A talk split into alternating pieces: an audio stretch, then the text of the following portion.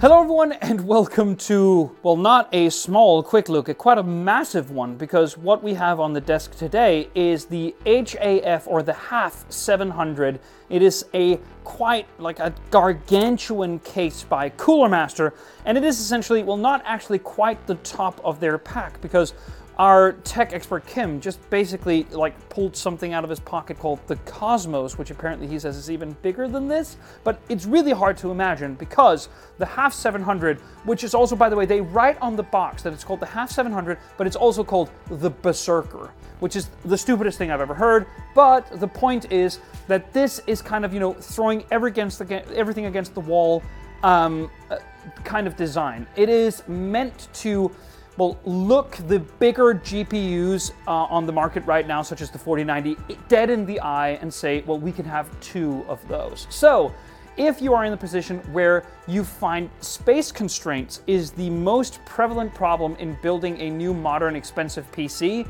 well, this was kind of designed to solve that problem. And the kind of, you know, the everything mentality is something that you can basically see if you take a look inside this thing. So the basic mentality of just doing everything and allowing the most expansive kind of selection of components seems to be the general men- mentality when designing the HAF or the HAF 700.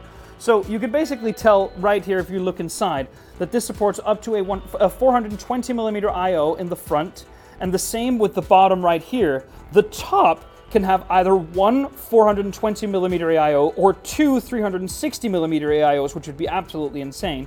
And even the back supports up to 100, uh, uh, 240 millimeters, and the side panel can open and support up to a 480 millimeter AIO. So you could basically just have a system where there are seven AIOs all around, which would probably be enough cooling to cool one of the new Raptor Lake CPUs. That is a kind of a jab in the direction of Intel. That's not what we're here for. What we are here for is basically just to explain that this kind of layout here allows for hyper customizability, and that is kind of the point. So, sure, you can fit a whole host of AIOs around the inside of the cabinet, but you also, of course, get to incredible major uh, fans right here towards the very front.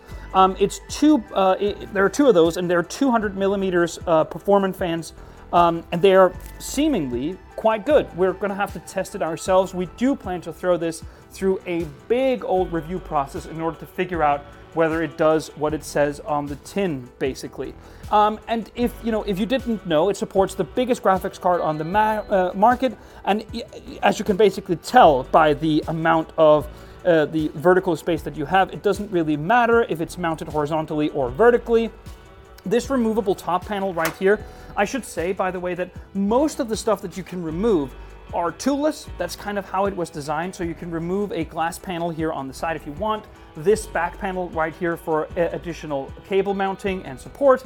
And also this top panel right here, which makes it easier to maintain and install components right here from the top, where you can also use zip ties, for instance, if you want to lead cables in a particular direction. That is really cool. It also has a rotatable uh, uh, radiator bracket to provide even more cooling.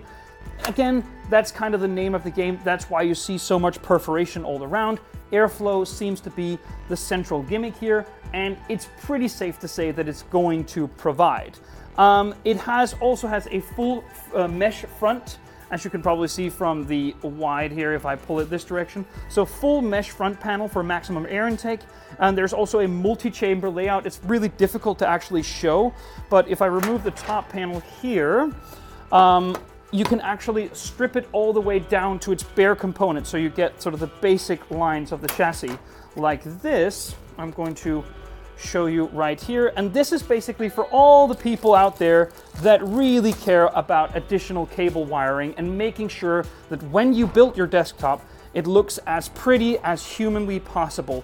As you can see, there is tons of ways inside the main case from here, and you can basically install SSDs, lead cables in a particular direction, and make sure that the motherboard, which sits right here, um, has a ton of ways in which to lead cables in the right direction. So really cool stuff. Obviously, this does not come as cheap. It's 420 euros, but it's basically a lot for the two performance fans and the additional three fans that there are towards the bottom and the back. Um, and just the amount of material it took to make the HAF 700. So as I said, we'll be running this through its paces, making sure that we test a full build in it in the future. So for that, stay tuned to Game Gamereactor. See you on the next one.